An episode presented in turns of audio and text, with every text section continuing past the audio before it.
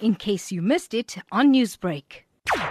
The year 1860 is so significant in terms of South Africa's indentured history, yet if one were to ask the average South African about this date, a very few would be able to provide an answer based on more than just a cursory knowledge of indenture. And it's this exclusion from the history textbooks that's so telling because it's a deliberate omission of a chapter of the country's turbulent colonial past that's now been relegated to living memories and to oral histories. And I think to understand the significance of this year within the social and economic fabric of this country, a re-education of the past is so necessary. And the reason I chose this topic and scope of research was owing to two factors, and the first being that 2020 is the 160th year anniversary of the arrival of the first indentured Indians to South Africa. But the second is that as a young South African of Indian descent who was born in the late 1980s at the tail end of apartheid, I had no real relationship with nor understanding of my own indentured history.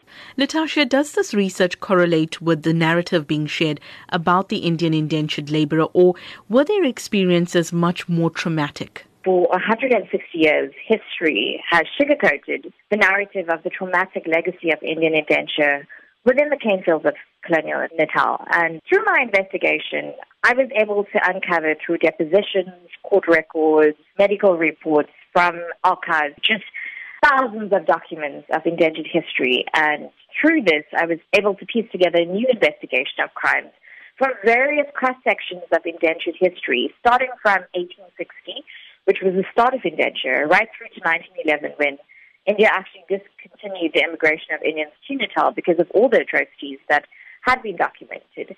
And I was able to uncover, gosh, a harrowingly sadistic narrative of abuse, rape, and violence within the system of bonded labor that was precipitated by British capitalist greed. As a millennial unearthing the history of your ancestors, how do you believe we should give resonance to the plight of the indentured in 2020? In the perspective of a millennial woman, I ask myself, okay, let's imagine if I were to transplant the experiences of the indentured in colonial Natal to the 21st century and what is now an era of immense social justice and technological advancement.